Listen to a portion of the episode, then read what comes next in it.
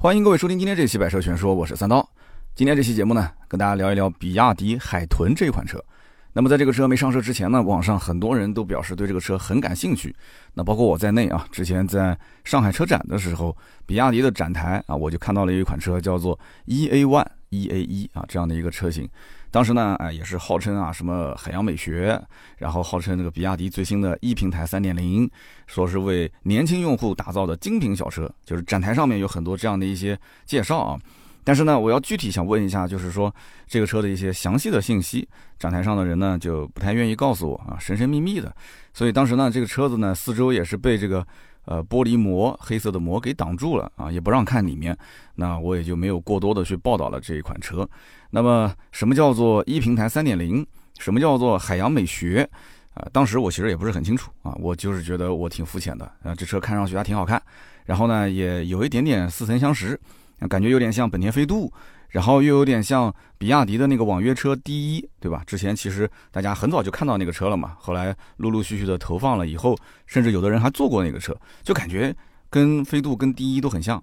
后来呢，我发到微博上，微博上又有网友啊非常厉害，发了一个标致208 GT9 的一个车型的尾部，然后就发现海豚的尾部造型跟标致208的尾部造型非常的相似。那么所以说，这就是跟这个车子之前的一些相关的联系。那么在成都车展的时候呢，这个车是正式上市了。成都车展之前，就是八月初的时候，这个车呢，啊，正式命名叫海豚，就是以前叫 EA One 嘛，现在叫海豚。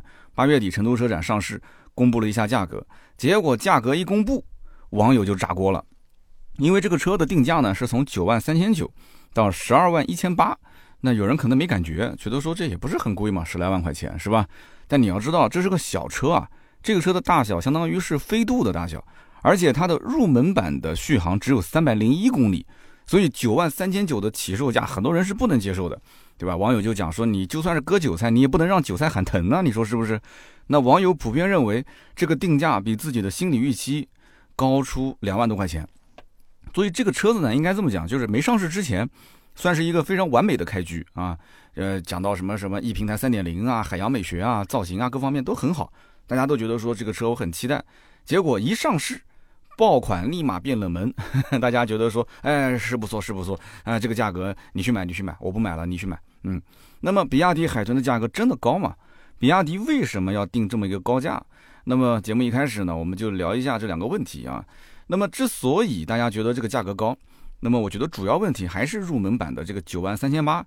让很多人是不能接受的啊，所以比亚迪这个品牌有点太实在了啊。如果他会玩一点花花头子啊，其实他完全是可以把九万三千八的价格再往下压缩一下啊，做一个盖中盖版。好比说七万九千九啊，我估计很多人就不会再说这个车呃怎么这么贵了。其实你后面卖到十一万、十二万甚至十三万无所谓，主要是看入门版。所以这个入门版的价格。真的是定的还是比较高啊，大家够不到，对吧？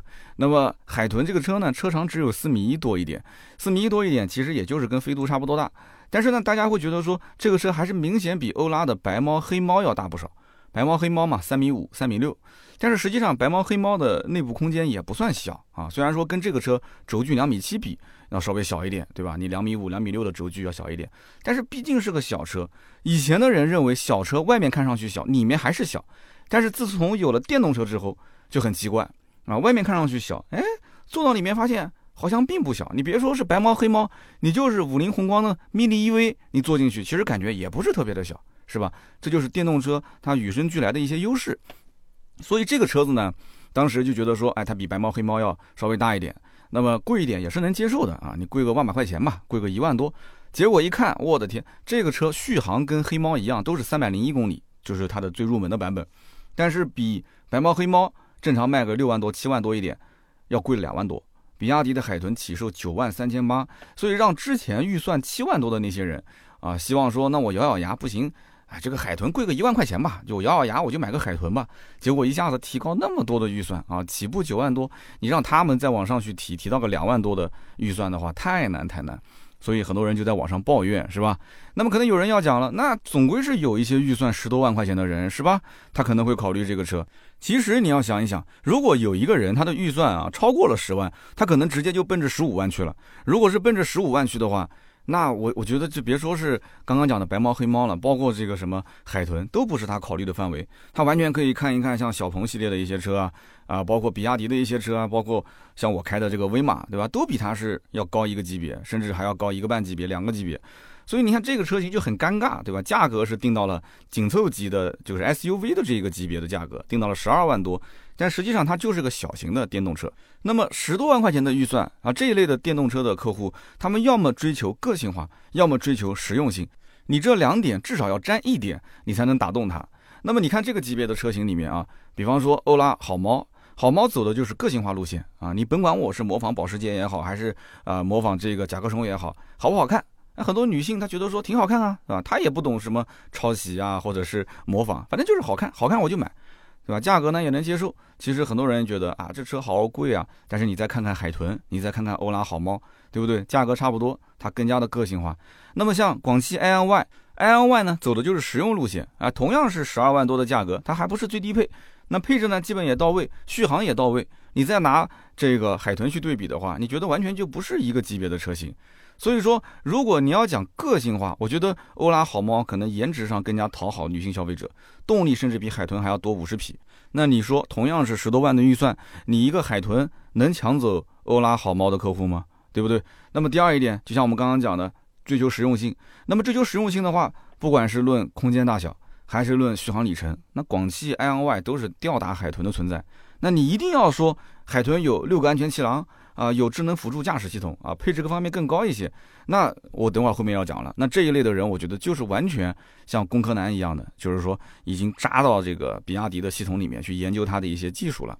那么这一类用户毕竟是少，但是整体来讲的话，在这个市场环境里面，愿意花十二万多去买一个小型电动车的人，本身就是凤毛麟角。或者换句话讲，就是小型电动车的这个市场，它本来份额就不是特别的大。所以呢，海豚这款车，其实我觉得厂家在让它上市之前，可能想的也是比较清楚了。就是说，小车啊，你不管定多高的价格，你性价比哪怕再高，它其实市场份额也不大。那我现在定这么一个价，那这个车型大概率是成为一个叫好不叫座的车型。那只要有人哪怕叫好就行了啊，不叫座就不叫座了，也不冲着它成为一个爆款。那么厂家角度，其实他会觉得，不管这个车啊小不小，起码它是海洋系列的首款车型。所以它的调性一定要定高一些。你会发现，任何一个厂家，只要是什么什么系列的第一款车型、首款车型，哪怕今后再怎么降价，啊，这都不是问题。前期就是它第一款一定要把价格定的稍微高一点啊，高端要蓄能。那么小车的市场份额本身就不大，那就更没有必要去跟对手去硬刚。那有什么必要硬刚呢？如果对手，你比方说长城欧拉系列，你如果想跑量，你就跑呗，我给你跑，对吧？你想要追求市占率啊，市场占有率，你就追呗。这种低价小车你卖多了，反而影响你品牌形象，是吧？所以你看长城就很聪明，欧拉就是欧拉，单独给你拎出来。欧拉哪怕以后越卖越便宜，那跟什么长城炮啊，或者是坦克啊，跟它不相干，是不是？所以比亚迪玩了这么多年的新能源，它其实心里面啊。这一点小九九他早就看懂了，是吧？小车这种低价车型你卖多了，反而影响品牌形象。那我是比亚迪啊，你别说是海豚系列啊，那我没有把海豚系列玩的那么花。你不像欧拉是单独拎出来的嘛？你海豚系列将来如果越卖越便宜的话，那你比亚迪就卖不上价了。那么另外一点就是这两年磷酸铁锂电池本身就缺的厉害。你说你现在订一台，好比说比亚迪秦 PLUS DM-i。你什么时候能提到车啊？我们听友里面有没有订了车几个月没提到的啊？可以评论区我们交流一下。所以对于比亚迪来讲啊，在有限的产能当中，我怎么去分配相应的车型比例？那我肯定是做那些高定价、高利润的车型啊。那海豚这种小型的电动车，那我要不就把它的单价给定高一点啊，做一个高利润的车型；要么我就少生产一点，对吧？那越卖的多，我其实挣的越少。我同样的时间卖比亚迪的汉、比亚迪的唐，那不比这个挣钱吗？所以综合来看，比亚迪的海豚选择高价上市，厂家除了是被骂以外，并没有什么损失。那损失什么呢？它也不追求跑量啊，产能也有限。所以他只要维护好这一部分真正刷卡的客户就行了。这一部分的客户，只要他叫好又叫座就可以了。你其他的人，你叫好但不叫座没关系，你别骂我，或者你就是吐槽这个车贵，贵就贵呗，贵是事实存在的。那你还能说这个车其他的不好吗？如果这个车今后又爆出了很多的一些安全隐患、质量问题，那完蛋了，那比亚迪的海豚系列就彻底失败了。但如果说，哎，它没什么问题，用的也挺好，甚至越用越好，很多的一些可能这个海豚的车主在网上又是发视频，又是发帖子啊，各种吹啊，我们不说吹吧，就是说事实用的就是很好。哎，这续航里程跟实际的表显里程也特别的准，然后呢，这车又特别耐跑，啊，冬天跟夏天的续航，呃，差别也不大啊。这车子实际用起来又怎么怎么怎么怎么好，那我估计可能这车就是贵一点，别人也愿意去买。但是就目前来讲，很多东西呢是相当于啊五花肉藏在了碗底，你让别人说让我现在花二十块钱去买一碗米饭，那我肯定是不愿意的。你要告诉我这里面是用黑猪猪肉，哎，然后通过米其林的大师去烹制的。啊，两块红烧肉埋在这个碗底，嗯，我口水都有点流出来了。那可以，你让我二十块钱买这碗米饭，我能接受。那么我们就接下来讲，就什么样的客户他去刷卡买这个海豚呢？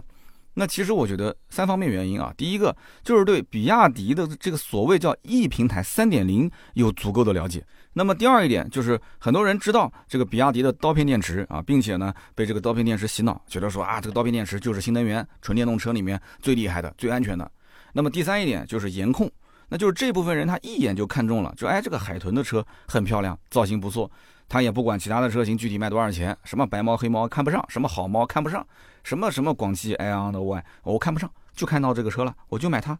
那么这三类人，我觉得啊，如果是三点都沾的话，那就毫无疑问直接刷卡。那么至少沾上一点到两点，我觉得说也是他一个潜在用户啊，可能有点纠结而已。那么首先呢，我们说一说什么叫做比亚迪一平台三点零啊，简单的讲就是刀片电池加上一个车身的结合，一整套方案。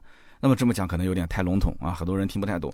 那我举个例子啊，如果是有啊专业研究比亚迪技术的大神，你可以对我的这个举例啊做一些补充和批评指正啊，这个没关系啊。那么我举个例子，就比方说我们家这个书房啊，一开始呢刚装修完啊，我里面放了一张电脑桌，放了一个电脑，然后放了一个书柜，这是一般就是书房标配嘛。那么后来我就发现啊，随着我买的东西越来越多，我这个书柜啊根本就放不下，我应该是把它改造成是一个货架。才更合适。然后同时呢，我要经常录音，我要做直播，所以我对书房的这个电脑桌的一些要求就跟以前不一样了。包括我对书房的背景以及整个声音的环境要求都跟以前不一样，我需要优化。那么于是我就对我的书房进行了一些针对性的改造啊，然后我移走了我的书柜啊，增加了我的货架，更换了背景墙，然后还做了隔音，然后甚至还打了灯光。打灯光是为了拍视频跟直播嘛。那么后来我就发现这些功能的确都实现了，但是呢不够美观，而且呢用的也不够顺手，甚至于同样一个空间，其实它既可以作为打灯光的地方，也可以作为我拍视频的架相机的地方，所以它可以变成集成化啊，就功能可以多用。那么后来我就发现，其实还是可以再优化、再优化、再具体优化，因为书房毕竟地方比较小，对吧？那么不管是从美观还是集成度上来讲，我可以让它变得更加的顺手。于是呢，我就开始进入到三点零的一个阶段啊，把这些功能进行集合、进行整合、优化，整体系统上进行全面的优化。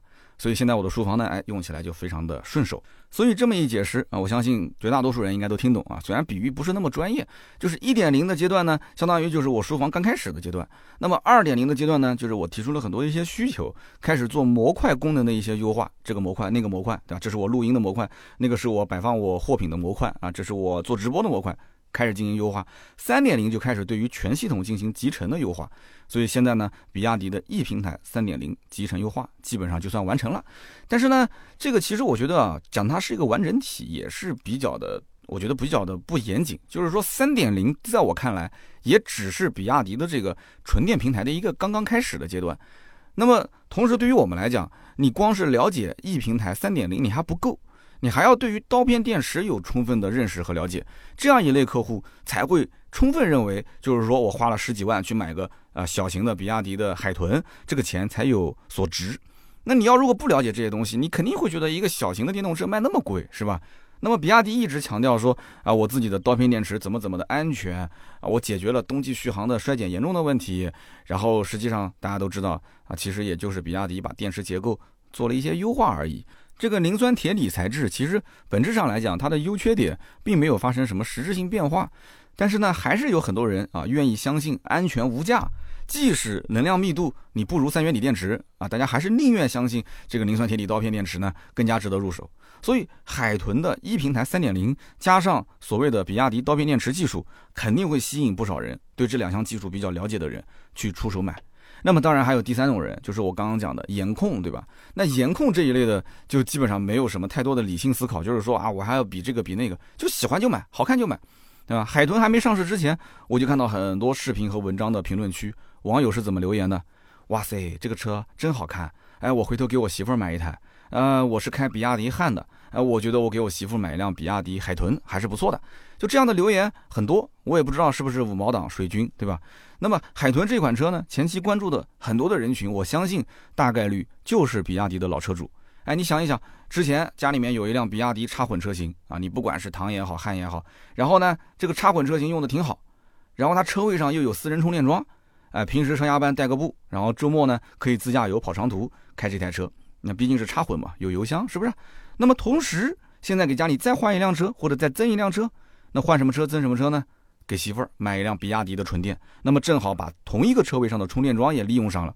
啊，以前是燃油车嘛，给它换掉，换成纯电车，那平时市区代步成本也是进一步的降低，所以这是可以理解的。这一部分呢，比亚迪的老车主开插混的，现在过来看看，哎，纯电车型海豚还不错，价格如果合适，这个颜值肯定是家里的媳妇儿。我觉得绝大多数的媳妇儿，只要审美没有什么非主流的这种审美观点的话，应该都能接受，对吧？那女性消费者也比较喜欢啊，圆润的造型，也没什么攻击性，很有亲和力。那刷卡买基本上没问题，全家对吧？一共就两票，我相信不可能说把自己家孩子拉进来还投一票吧？老婆老公两个人都投票，OK 了就可以买了。那么其实对于比亚迪海豚的争议呢，我个人觉得远远不止这些。我刚刚上面说的这些，有些人不了解，有些人还是有争议，不止这些。那么其中包括比亚迪，它很早就公开了这个一平台三点零这个概念。哎呀，当时你知道吗？就是这种技术肯定要稍微吹一下嘛。那么当吹完这个平台技术之后呢，没过多久又开始宣布比亚迪的海豚，当时叫 EA ONE 嘛，就是这个车型是比亚迪三点零啊 E 三点零平台这个下面第一款车型。那么大家当然理所应当的就认为，你之前宣传的 E 平台三点零所有技术，我肯定在海豚这个车上都能看到。那有哪些技术呢？啊，比方说全球首创的八合一电动力总成，哎，还不错，这个技术在海豚上是有的啊，的确是有。但是紧跟着还有一句，最大续航可以突破一千公里。那很多人就在想啊，我的天，那海豚这个车能突破一千公里，这么一个小车，这么一个小车，你怎么定？你也不可能定一个天价，是不是？你不可能定一个天价，你又是个续航一千公里的车。所以为什么前期那么多人期待海豚呢？就是因为是把两个宣传的点结合到了一起。其实厂家并没有说我这款车能够突破一千公里续航，但是呢，你一前一后两个宣传放到一起了。海豚是比亚迪 E 平台三点零的第一款车，然后前面宣传比亚迪 E 平台三点零是可以有突破一千公里的续航，那大家正常都是这么理解的。所以我觉得比亚迪的市场部门跟公关部门，你要好好反思反思，你到底是做的什么宣传？而且最后呢，还真的是拿起一块大砖头往自己脚上砸。为什么呢？这个之前一平台三点零这个概念，其实结合当时的海豚还没上市，网上舆论的那些观点，大家已经期望值非常高了。结果咔嚓一下，你上市最低配给了一个可怜巴巴的三百零一公里续航，这对于消费者来讲心理落差太大了。就算大家都不买三百零一公里的低配。啊，都是冲着四百零五公里的那个版本去买，但是你这三百零一公里续航的低配放在那个地方，就是恶心人，你知道吗？你恶心那些就是真的是很信仰比亚迪的那些底粉，就是想买这个车，很信仰它。结果呢，你为了降低价格放了个三百零一公里，我的妈呀！之前还一平台三点零一千公里，我也就算了，我忍了。你给个四百零五我也忍了，但是我不能容忍你放个三百零一，你跟旁边那个六万多七万多块钱的欧拉的白猫黑猫一样，这个我是不能忍的，对吧？那么除了这个以外呢，在这个一平台三点零的概念里面，还有全球首创的电驱升压快充技术啊。其实说白了就是可以把电压升到八百伏嘛，八百伏高压充电。那么充电五分钟，续航可以达到一百五十公里。因为这个概念最早我们在节目里传播的时候，应该讲的是保时捷的 tacan。你想想看，保时捷 tacan 是一百多万的车啊，你说一个小电动车，比亚迪的海豚。这车子你再怎么定价，你不可能定成一个天价吧？但是你比亚迪有这么牛叉的技术啊，你能给到我比亚迪的海豚，我多花个一两万块钱，我也是能接受的啊。很多人当时就这么想嘛。结果呢，一看这个技术与海豚无缘，与海豚无缘。其实我想讲的是，即使它跟海豚有缘，你将来要去找这种比亚迪的超充桩也是非常困难的啊。所以呢，这还不如前期就不要给你用。如果说给比亚迪海豚再配上这个技术，我的天哪！现在顶配都十二万一千八了，再给个这个技术，给你卖个十五万，那你不得直接在网上你就说脏话了嘛，是吧？那么还有什么呢？还有首创电池直冷直热技术啊，可以将热效率提升大概百分之二十，可以降低它的能量损耗，还不错啊。这个呢，包括那个热泵空调这些技术，海豚车型上都是有的。所以整体来讲，其实海豚车型啊，你看上去呢定价是很高，但是它的这个技术的呃储备量还是可以的。就对于比亚迪来讲，确实拿他们家最新的技术给到这台车了，但是它不是比亚迪一平台三点零的一个完整体。这个其实也很好理解啊，成本有限啊，这么小的一台车，你甭管说贵不贵啊，你说十二万多太贵，你想想看，十二万多我也不可能给你一千公里续航啊，你在想什么呢？一千公里续航，你看看隔壁的未来的 ET 七啊，他说那个一千公里的续航卖多少钱，是吧？那宝马五系、奔驰 E 的价格，那你说这台车子如果我真的给你一千公里的续航，咱们也不要卖什么宝马五系、奔驰 E 了，我卖一个 mini 的价格，你能接受吗？mini 二十多万，二十到二十五万，你能接受吗？我再给你配个八百伏的高压充电。那价格不得上天啊！现在卖个十多万，其实已经劝退了大多数人啦。所以比亚迪讲白了啊，就是想用很多好的技术、新的技术给你，但是臣妾做不到啊，太贵了。所以说比亚迪啊就是个工科男，他不会宣传自己。我刚刚讲的这些东西啊，你去看那个比亚迪的海豚的发布会，基本上在发布会上都没说清楚。所以你我跟你讲，你不是说真的跟比亚迪一样是一个工科男，你喜欢死磕技术的人，你基本上看不懂这个车。真的，你要如果说你现在刚开始看这个海豚，你说哎，这个十十万到十五万有什么电动车可以买？你上网去搜，你发现有人讲哎，海豚这个车，你会发现你海这凭什么定这个价？怎么这么贵？对不对？感觉这个价格就是作死啊！可是如果说像你听到我的节目，哎，你看懂了啊，有这些技术，那有些人讲那有这些技术，他还是有顾虑，有这些技术又怎样？有这些技术真的这么牛逼吗？这个车低配九十五马力，高配一百七十七马力，性能方面也没什么可以期待的。那续航四百零五公里、四百零一公里，什么什么 E 平台三点零吹得那么厉害，它续航真能跑那么多吗？很多人买电动车不就是想问这个问题吗？续航能跑那么多吗？那我告诉你，前两天我在网上我看，终于有一些车主提车了啊！大家特别喜欢看那种就是车主的原生态的小视频，就是那种手机拍的又特别抖，然后讲话呢又是颤颤巍巍的，一看就不是专业主播。你像我这种人，哪怕就是真实车主，我去拍一个提车作业，那别人一看还以为是充值的。是不是？你看那种车主手指抖，哎，那个屏幕拍的也是，哎呀，特别不清晰。我看了一条，这个哥们儿呢，当天上完牌，可能是在外地提的，然后呢，他小计里程是四点三公里，四点三公里小计里程，然后续航还剩两百五十二公里。他说他一路开回家，那么一路开回家呢，他视频剪辑了一下啊，但是最后他不是一镜到底，那这里面也是有操作的空间，但是我始终认为他是真的啊。小计里程最后是一百二十九点七公里。我们刚刚前面说是四点三，对吧？那也就是说，他开了一百二十五点五公里的路程，续航呢还剩一百零四公里。我们前面讲续航还剩两百五十二，也就是说掉了一百四十八公里。那么它的表显电耗是八点八千瓦时每百公里，就是说每跑一百公里消耗八点八度电，算是非常低的电耗了啊。他自己也讲说，比亚迪的这个自己的 app 里面呢，呃，车主电耗排行榜前几名的平均电耗也就是八点五度电左右。那么其实这个车主为什么能跑这么低的电耗呢？啊，他自己也解释了啊，他是怎么解释呢？他说我没怎么走高速，我基本上走的都是国道，四分之三的路程都是国道。那么上高速呢，也是压在一百公里以下来跑啊，这样的话呢比较省电。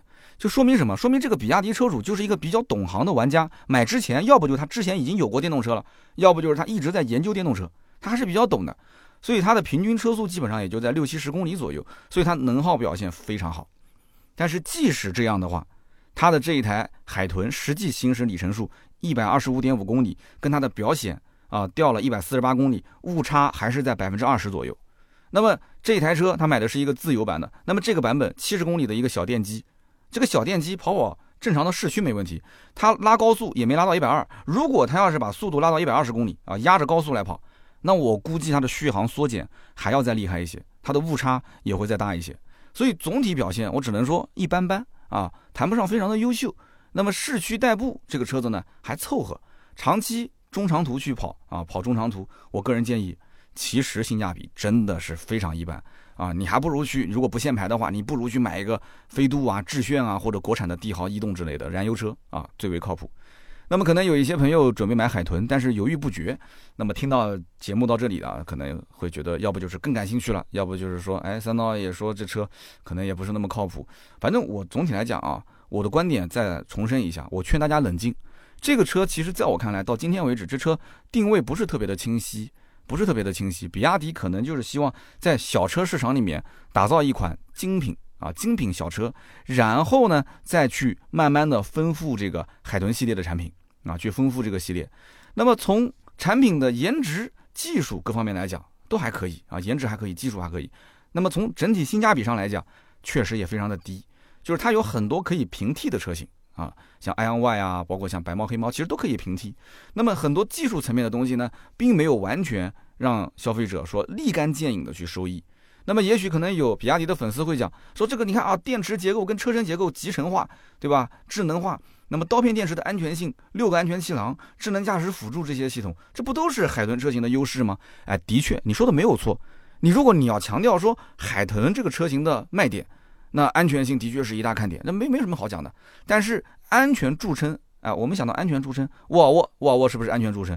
沃尔沃安全著称，卖个三五十万都搞不定客户。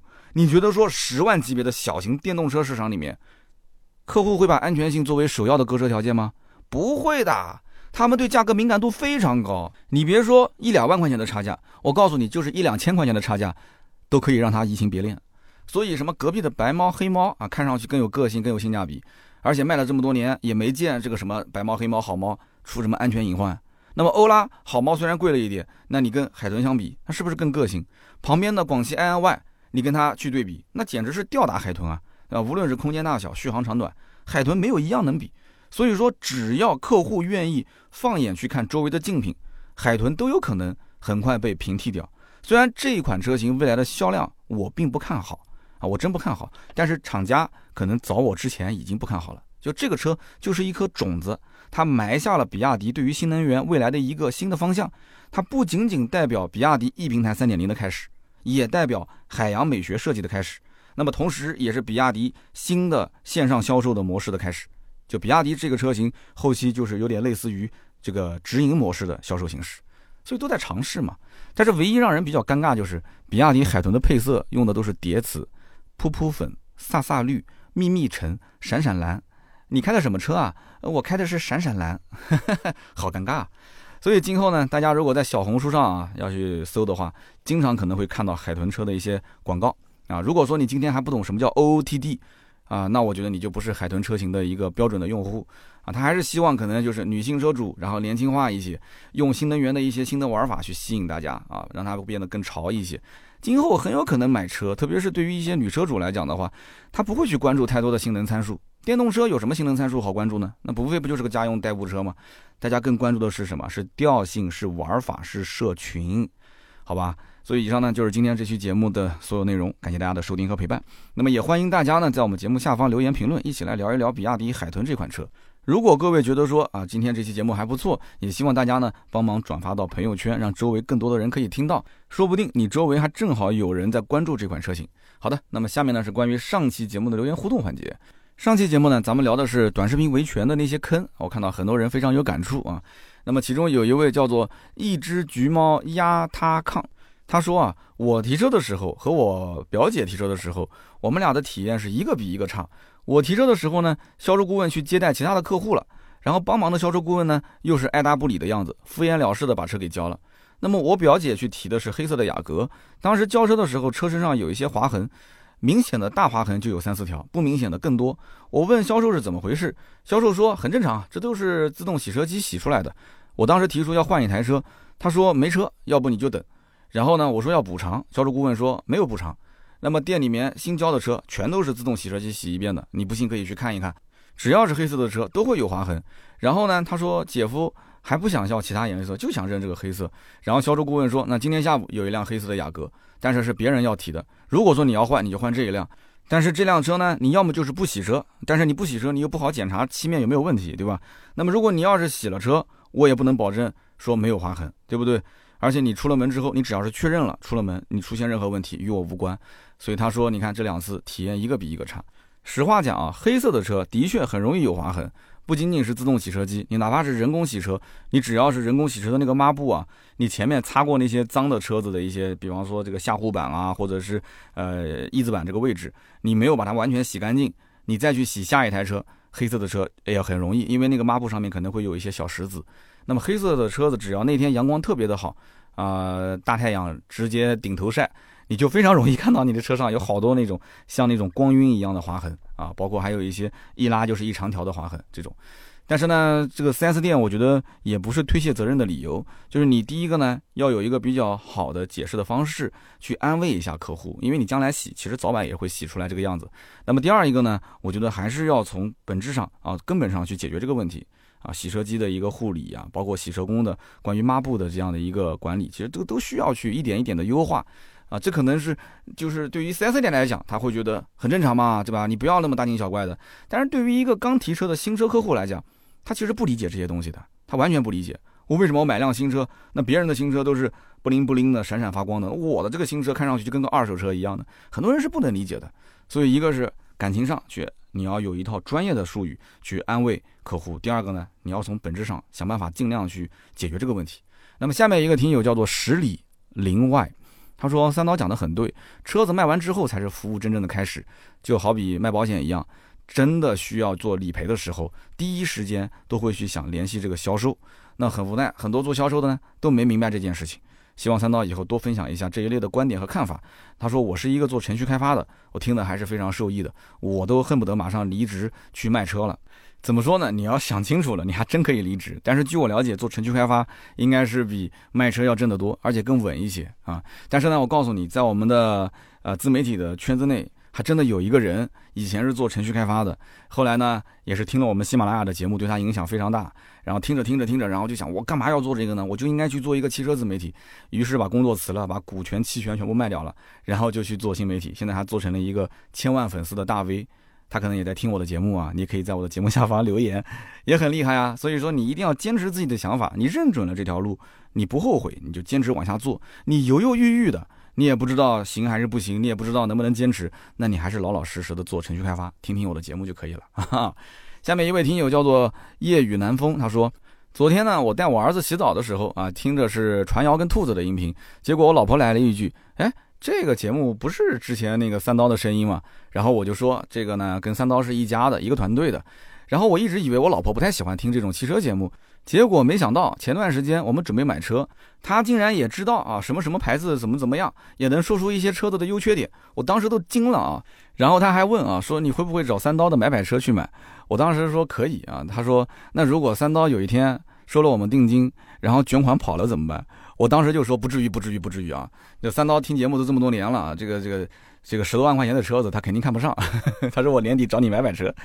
对你跟你媳妇一定要讲清楚啊！只要支付渠道没问题，三刀作为金牛刀来讲，金牛刀看管这个钱比你自己看管还要严实，你弄丢了我都不会弄丢啊！但是前提是支付渠道千万不要有问题，呃，特别有意思啊！所以你看，我们其实往往就是这样，就听友对于我就我们俩之间的点对点，其实信任度是极高的。但是只要转一手，哪怕就是你跟你媳妇儿之间去介绍说，哎，找三刀买车，这转一手的关系。你媳妇儿对我其实也会信任度啊大打折扣，这个我觉得没关系的，很正常，因为他毕竟啊没有听我那么久的节目，他不了解我。如果说你媳妇儿比你还了解我，那我估计你就更不会找我买买车了，你说是不是？你肯定会想啊，他怎么会那么了解我呢？那节目里我说的他也知道，我节目里没说的你没听过的他也知道。那这肯定有问题嘛，对不对？哎，占大家便宜了啊！那么以上就是今天这期节目所有的内容，感谢大家的收听啊！那么也欢迎各位啊关注我们的公众号“百车全说”，上面有更多的原创内容。我们今天这期就到这里，星期六我们接着聊，拜拜。